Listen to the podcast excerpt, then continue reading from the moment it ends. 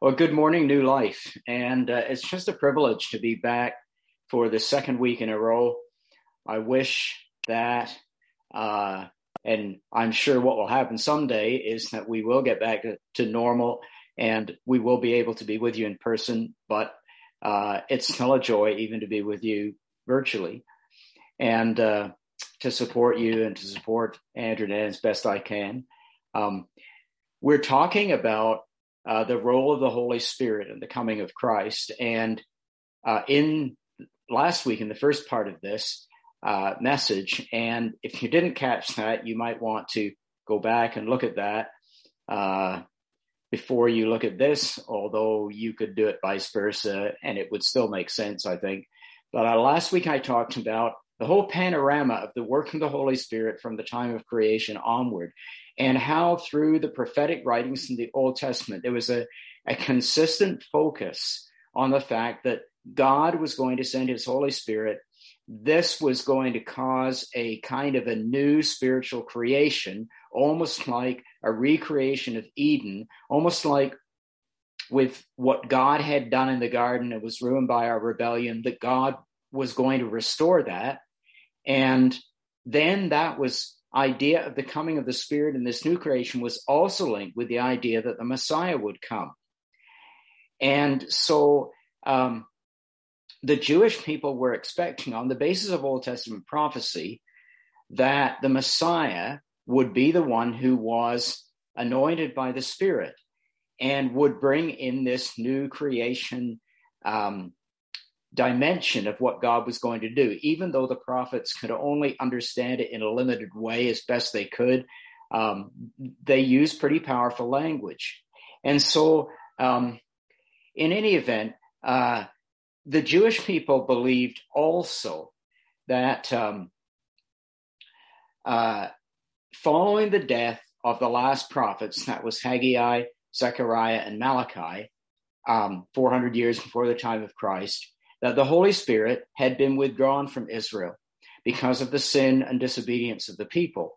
And so, all during that 400 year period, there's just about zero references in all of Jewish literature, and there's quite a lot of it, um, to anyone being full of the Spirit or the Spirit being upon someone or people prophesying or all the things that used to happen in the Old Covenant had just come to a dead stop. But what they believed, this is the Jewish rabbis, what they believed was that when the Messiah came, the spirit would be restored. The spirit would come back to Israel. And they believed specifically that it would be accompanied by two things that there would be a visible manifestation of fire and light, and that uh, God's people will begin to prophesy again. And of course, as we know, that is exactly what happened on the day of Pentecost. And that is why there was such a massive response to Peter's message on the day of Pentecost. He seemed to have or to be a much greater success than Jesus had been because Jesus was left alone at the cross virtually. But Peter gets up and preaches the gospel, and thousands come to Christ. But the reason there was that response was because this was the foretold sign that the Jewish people had been expecting, and their rab- rabbis had taught them for years that the coming of the Messiah, that uh, would that the, true Messiah, whoever was the true Messiah, would be marked by the, the pouring out of the Spirit and the the act of prophesying. And of course, God's people did begin to prophesy on the day of Pentecost, praising God, declaring the mighty works of God. And then there was added to that prophetic dimension the miracle that people could hear them speaking in all their different languages. So that is the kind of backdrop to what I want to talk about this morning, uh, which is the role of the Holy Spirit in the circumstances around the immediate birth of Jesus. So we've seen that the Holy Spirit was powerfully active in the first creation at the beginning of Genesis, and then um, in God's plan of restoration, there was going to be a new creation, and the Holy Spirit will be involved in this, even as He had been at the first creation. All this is going to be tied into the coming of the Messiah. And now we come to the circumstances actually surrounding the birth of Jesus. So remember, remembering that for 400 years, the Holy Spirit had been absent, excuse me, from Israel. and that uh, um, and and and and that there was this expectation that um, God was going to send His Spirit again. Now, uh, the New Testament starts with these words in Matthew chapter one, verse one: "The book of the genealogy of Jesus Christ." But in the Greek language, the words are the phrase is "biblos genesios," and the meaning is actually the book of the beginning, or literally, quite literally, the book of Genesis. That's the start of the New Testament, the first words.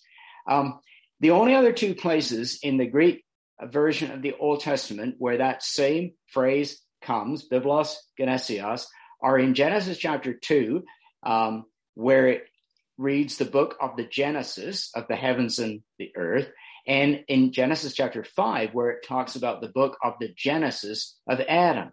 So, what um, Matthew is saying in Matthew 1, verse 1, is that the birth of Jesus is a new Genesis. And that's right in line with the prophetic promises that as there was a first Genesis or creation that the Holy Spirit was involved in, hovering and fashioning the universe, so there will be a second creation.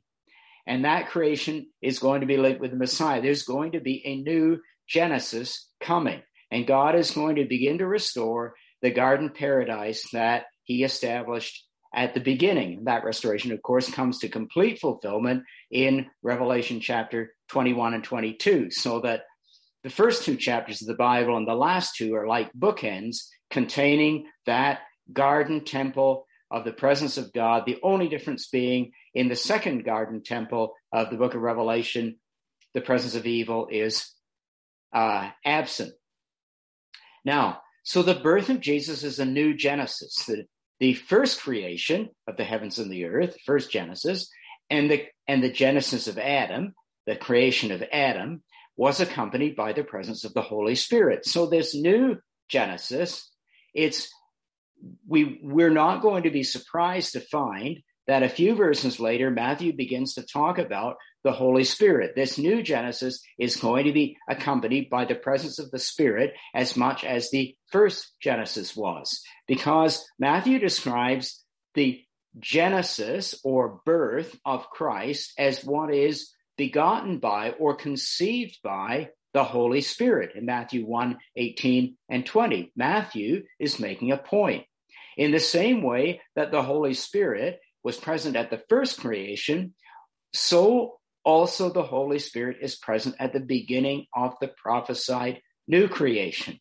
And the commission that was given to Adam to extend the boundaries of the kingdom of God to the ends of the earth, that commission is about to be fulfilled by Adam's descendant, the second Adam, Jesus Christ. The Holy Spirit, after 400 years, is on the move again. And this time, he's on the move in a way he has not been since the very dawn of the universe. So the beginning of Luke's gospel is taken up with the announcement of two significant births the birth of John the Baptist and the birth of Jesus. And those births um, in Luke chapter 1 are first proclaimed by the angel Gabriel. He and Gabriel announces the that prophecy that Malachi had made concerning one who is coming to prepare the way, John the Baptist. Uh, that's come to fruition. The uh, angel Gabriel announces that that John the Baptist is going to come in the spirit and power of Elijah, just as Malachi had prophesied, to prepare the way for the Lord. And then after that, Gabriel goes on to announce the coming of the long promised son of David, who is going to come as the Messiah and deliverer of Israel. Luke 1 and verse 32. The result of that is in Luke chapter 2, verse 32, that Israel will become a light to the nations. Um, and that fulfills the prophecy God had given in Isaiah 49, verse 6, that Israel would be a light to the nations. Now, um, so this uh, appearance of Gabriel and this uh, reference to the uh, birthing of Jesus by the power of the Holy Spirit, uh, these kind of supernatural signs had not been seen for 400 years. There, there had been nothing in the power of the Holy Spirit for 400 years. And so, with this angelic pronouncement, Luke lays in, in place the foundations of this new messianic age that is about to dawn. Now, as that account continues in Luke's gospel, um, with the exception of the angelic host that appears to the shepherds, those who proclaim the coming of Christ are now human. They're not angels. And there's four people who proclaim the coming of Christ in, in Luke's gospel. That's Elizabeth and Zechariah and Mary and Simeon. Now, as we read through the story, something very striking comes to light. Remember, once again, the Jewish people believe they've been forsaken for 400 years by the Holy Spirit on account of their sin. No one in that period of time had been described as being full of the Spirit or possessing the Spirit. But right here in these first two chapters of Luke's Gospel, all that changes. And we read the Christmas story. Of course, we've just been through Christmas. We read the Christmas story. Um, you know, it, we we we get used to the different elements of it. The manger, the angels, the baby, and so on becomes all very familiar to us. But um, we need to learn to go back and read it and uh, read it in uh, a different way without throwing any of that out. Uh, to read it in light of the presence of the Holy Spirit. So think Holy Spirit as you're reading in Luke's gospel concerning the Christmas story. Just keep thinking of the Holy Spirit, and you'll notice that his role um, is actually very, very prominent. And uh, what makes it uh, all the more remarkable is that because there are at least eight and possibly nine references in the Christmas story, in, in those first couple chapters of Luke's gospel, there are at least eight, maybe nine references to the Holy Spirit coming upon people. The, those references are kind of scattered strategically throughout the passage. And they pertain to no fewer than, than six people um, John the Baptist, Elizabeth, Zechariah, Jesus himself, Simeon, and probably Mary. And what when when we see this, what we need to remember is that for 400 years, nobody had experienced the Holy Spirit. The Holy Spirit had not come on anyone. He had not anointed anyone. He had not filled anyone. He had not touched anyone. He was out of the picture. Now, all of a sudden, we have this uh, angelic visitation, two angelic visitations by Gabriel, angelic host appearing to the shepherds, and we have like machine gun references to a whole bunch of people upon whom the Holy Spirit comes. And these verses mark the return of the Holy Spirit to Israel in an extraordinary manner. Not just one with one exclamation mark, but with 10. It was had been unheard of for a person to have a revelation from the Spirit or for the Spirit to be poured out on someone now in just a, a, couple of chapters of Luke's gospel, um, we find all of this. The Holy Spirit has come again, and the significance of that is a new act of creation, just like the original Genesis creation, a new act of creation is about to take place, just as Isaiah, Ezekiel, Joel, Zechariah, and others that prophesied. So, going through it, um, Elizabeth is described. She's the first one that gets uh, hit with the Holy Spirit. She's described as being filled with the Holy Spirit, chapter 1 and verse 41. And not only is she described as being filled with the Spirit, which in context was, as I say, revolutionary, but the Holy Spirit enables her immediately to begin to prophesy. And there had been no prophecy for 400 years. In fact, the Jews, Jewish rabbis believed that when the Holy Spirit came back, the first thing that he would do would be to cause people to prophesy again. And Elizabeth is the one. Now, this is really interesting because it's a woman that is the first person to encounter the presence of the Holy Spirit in this way. And uh, it's kind of like the two women at the tomb, where um, under Jewish law, only men were qualified to be witnesses, but God places two women at the tomb. So it's part of a whole revolution in the way that God wants to give worth and value and dignity and weight to women. So Elizabeth here, and again, that's just something that would pass right over us if we didn't realize the significance of the work of the Holy Spirit in the historical context of what the Jewish people believed. And so Elizabeth begins to prophesy. Then Zechariah comes along and he's described also like Elizabeth as filled with the Holy Spirit. And just like Elizabeth, Zechariah also begins to prophesy concerning his son John the Baptist. The next person we come to is Simeon. And of Simeon, this is Luke 2 and verse 25, it said, The Holy Spirit was upon him. And Simeon also operates in the prophetic because he immediately declares the Holy Spirit had revealed to him that he would not die before he saw the Christ. And then it says he comes to the temple, quote, in the Spirit, unquote. And then the Spirit supernaturally reveals this baby is the Messiah. So Simeon, uh, w- what it exactly looked like for him to come to the temple in the Spirit, we don't know, but it certainly involved the presence and power of God on him and a supernatural rep- power of revelation. So that that was again an extraordinary thing.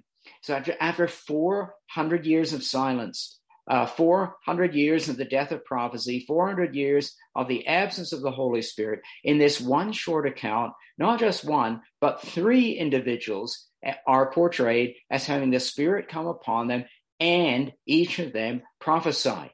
And then when we come to Mary, um, the mother of Jesus, surely she must have been full of the Spirit also, um, because she begins to prophesy in Luke 1 46 to 55 in what we call the Magnificat. For how could Mary possibly prophesy? You can't prophesy unless the Holy Spirit is upon you. So that's four people full of the Spirit and prophesying after 400 years. Well, then we come to John the Baptist. Now, this is, um, I mean, it was extraordinary enough with Elizabeth, Zechariah, Simeon, and Mary that the Holy Spirit had come upon them and they began to prophesy. But John is described as being filled with the Holy Spirit even from his mother's womb.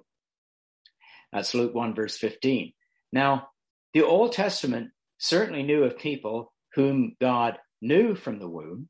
It knew of many people empowered by the Spirit, but no one had ever been described as having received the Spirit in the womb. This is a first, and it marks John out as the new Elijah, the one, the long expected prophet who is to come in the spirit and power of Elijah to prepare the way for the Messiah. So if the spirit is returned and the gift of prophecy is returned, it's no surprise that for the first time in 400 years, we actually now have a literal, literal prophet in the midst of God's people in the form of John the Baptist. So these verses uh, that I've read out mark the return of the Holy Spirit to Israel in an extra- extraordinary manner. He's now come again. And so that tells us that God is about to put into operation his plan of restoration of everything that was lost in the first creation. Because God, uh, God's plan was frustrated. Uh, he gave us free will. He gave us the ability to reject him because he wanted to create people not in his own image, not robots. Uh, but in spite of our sin and rebellion, the love and grace and mercy of God was such that he determined to put a plan of restoration into place. And that restoration is described as a new creation, a new act of Genesis, a new, a, a restoration of what God uh, had created in the garden where he he desired that men and women should live in living relationship with him. And uh, the first stage in this is the life and ministry and death and resurrection of Jesus Christ, and the outpouring of the Spirit. And the final fulfillment, obviously, is at the return of the Lord and in the eternal city, which comes down from God out of heaven. So God's plan of restoration. But just coming back to our Christmas story here in Luke, um, the next thing we come to is the birth of Jesus. Now, Gabriel had announced to Mary that the baby to be born would be called the Son of God and would receive the throne of David. Um, so the status of sonship, that's Luke chapter 132 and following. So the status of sonship is conferred even from conception. Uh, he is the Son of God at conception. Uh, the miraculous conception of the child is explained by the fact that the Holy Spirit is going to come upon her and the power of the Most High will overshadow her. So the creative power of God the Holy Spirit is about to do something never before or since done in human history. It's like creation out of nothing because a woman can't conceive without the contribution of the man. But this time, that's going to be supplied by God Himself out of no human a- agency or material. So the creative power of the Holy Spirit, this is the Holy Spirit that is going to come upon and overshadow Mary. It's about to do something that was never before or since done in human history. It's the most significant and supernatural act of the Spirit since the world's creation. And of course, as we've seen, the Spirit was a power, the power at work in the first Genesis, and the Spirit is the power at work in the second Genesis, which is the miraculous birth of Jesus. Now, Jesus, um, his very conception is ascribed to the power of the Spirit. John the Baptist was filled with the Spirit from birth. Um, but Jesus' very conception is ascribed to the power of the Spirit. And of course, Isaiah had prophesied a number of times, for instance, in chapter 11, that the Spirit would rest upon the Messiah. Now, the interesting thing is that um, uh, what Mary is told is that the Holy Spirit would overshadow her. Now, that is a very significant word. It's drawn directly from the Shekinah glory, the cloud of glory which overshadowed the tabernacle, the, the tent where Mo, with, that Moses set up.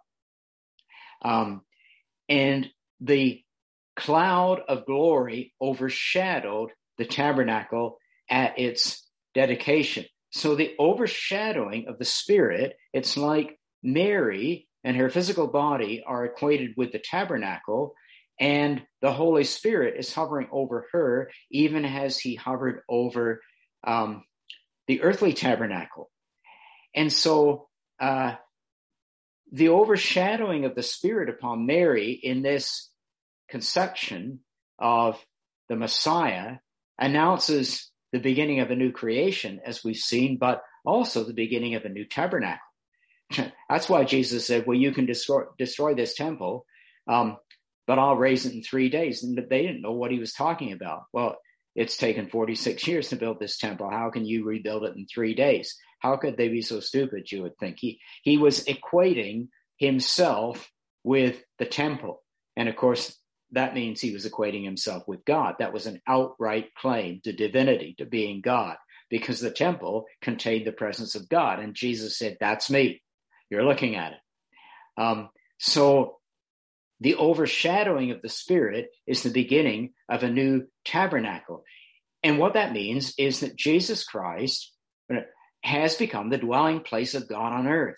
Whereas under the old covenant, you had a cubicle that only one man once a year could go into, um, that the presence of God was there. Now, Jesus himself is the dwelling place of God on earth.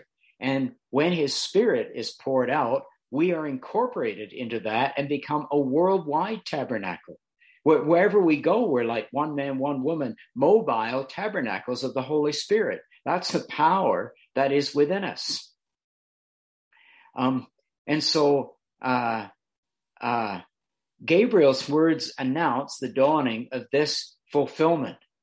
And uh, we can be sure that the Holy Spirit was operating in Jesus' life powerfully uh, right from the beginning. Um, now, the Jewish people, they understood the Messiah to be a military conqueror. They looked at in their Bible and they saw, yes, he's the son of David. So they didn't read the other parts about the man of sorrows that would um, be suffer and die and uh, carry our sins. They didn't understand what that uh, was all about. But what they saw was uh, the promise of the psalm that a new David would arise that would shatter the nations with a um, rod of iron and rule them. And they interpreted that as being, well, uh, he'll get rid of the Romans for us. And, uh, and he'll restore an earthly kingdom based in Jerusalem. But the new creation that God had planned wasn't a political or military reality. It was, and it, it involved far more than just the nation of Israel. God was in the business of something far, far bigger and in, and in bringing about an entirely new creation. And to do that, he needed his spirit. So all the prophecies of the Old Testament were about to be fulfilled through the power of the Spirit, bringing the Messiah into the world through an utterly miraculous birth, a scene unparalleled since the creation of the world.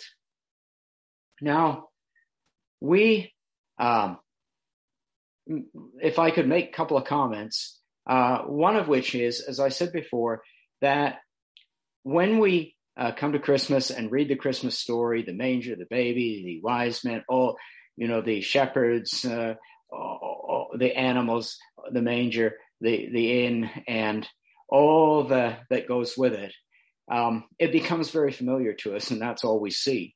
And of course, all of that is true. But uh, we're missing an absolutely critical ingredient.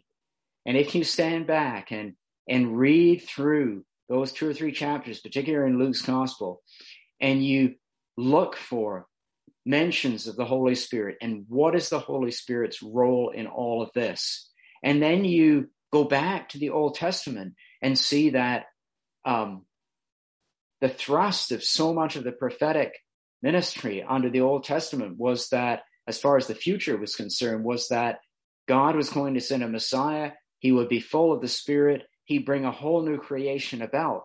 And it would be almost a restoration of the Garden of Eden. It was idyllic scenes like the lion uh, lying down with the lamb, this kind of thing where the prophets were reaching with language toward a reality they really didn't understand, but they were using words as best they could.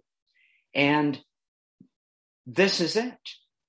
It's here with Elizabeth and Zechariah and Simeon and Anna and Mary and John the Baptist and Jesus and so on. So that's uh, something that if we read our Bible that way, it puts a whole new light on the birth of Jesus.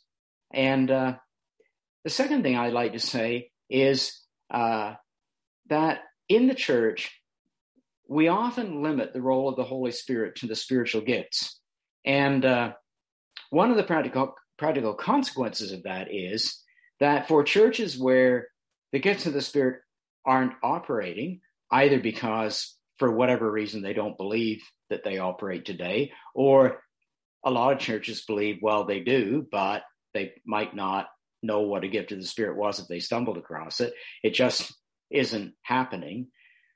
And so, if that's our conception of the work of the Spirit, if we're not experiencing uh, the gifts of the Spirit operating, or we're not experiencing them as much as we, we want to, then the Holy Spirit often becomes just a little more than a point of doctrine on a piece of paper that makes us Trinitarians instead of Unitarians, instead of just believing like the Muslims do that God is one.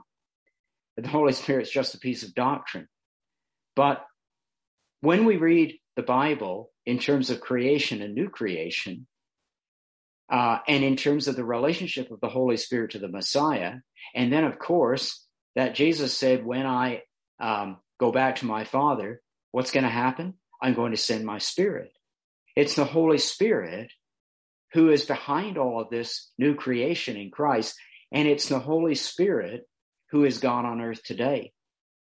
And I know that the Bible uses what we call anthropomorphic language. It's a big word meaning uh, using human language to describe God. And we describe God the Father as seated in heaven and the Son at his right hand. It, it doesn't literally mean that there's two big thrones or chairs in heaven and Jesus and God the Father are sitting on them. Uh, it's just a way of describing the rulership and authority of God the Father and the Son over the entire universe. But the Spirit is the one who's been sent forth and he fills us. And the Holy Spirit is God on earth. And if we marginalize the Holy Spirit, we have marginalized God. We don't have God anymore. The Holy Spirit is God on earth.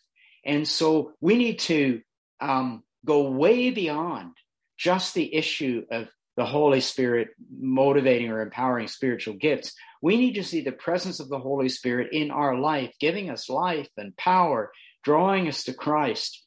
Uh, every day, we need to look for signs of the Holy Spirit in our lives.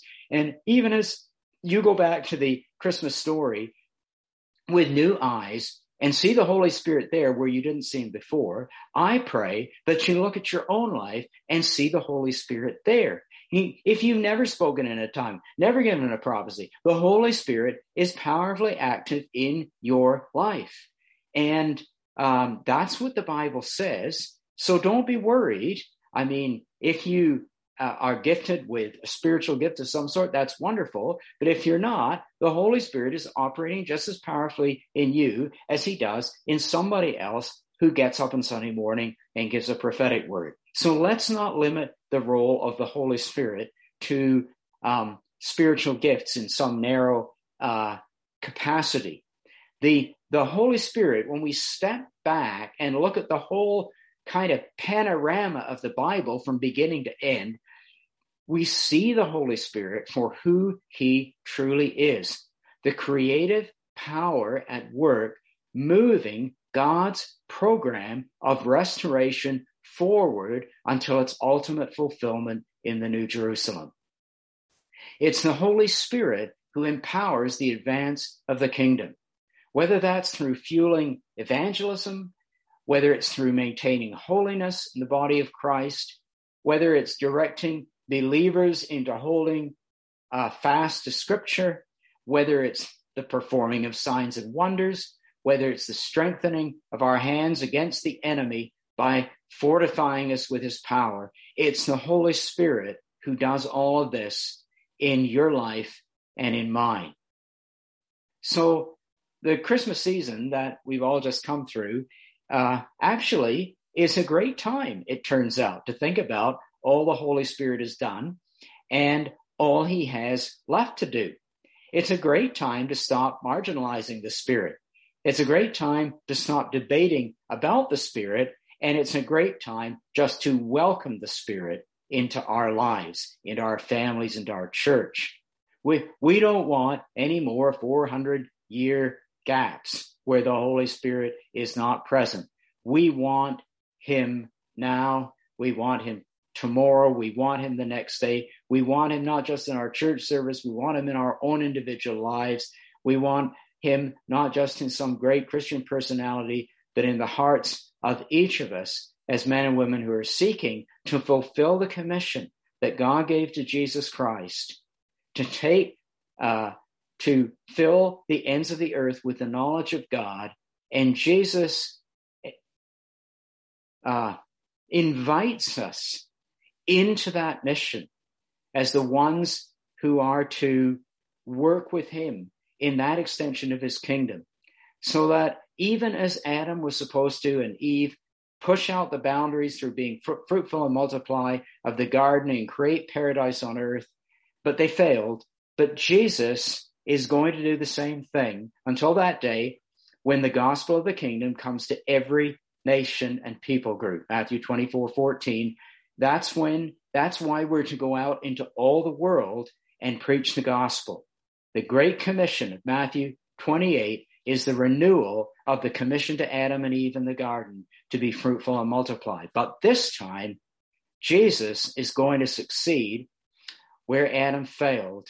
And he will succeed because the power of the Spirit is at work in you and in me. So let's welcome the Holy Spirit into our lives. When you get up tomorrow morning and look into the mirror, you may not see a particularly spirit anointed, spirit filled person standing in front of you. Let me encourage you don't look at, at uh, what you look like on the outside. Know that on the inside, the Holy Spirit is within you, and He will bring new life to you and through you to the world around you. So I pray God will encourage you with this word. Let me just take a brief moment to pray. Father, I ask for the blessing of the Holy Spirit to come upon uh, New Life as a congregation, all the individuals, all the families that are represented, those that listen to this talk.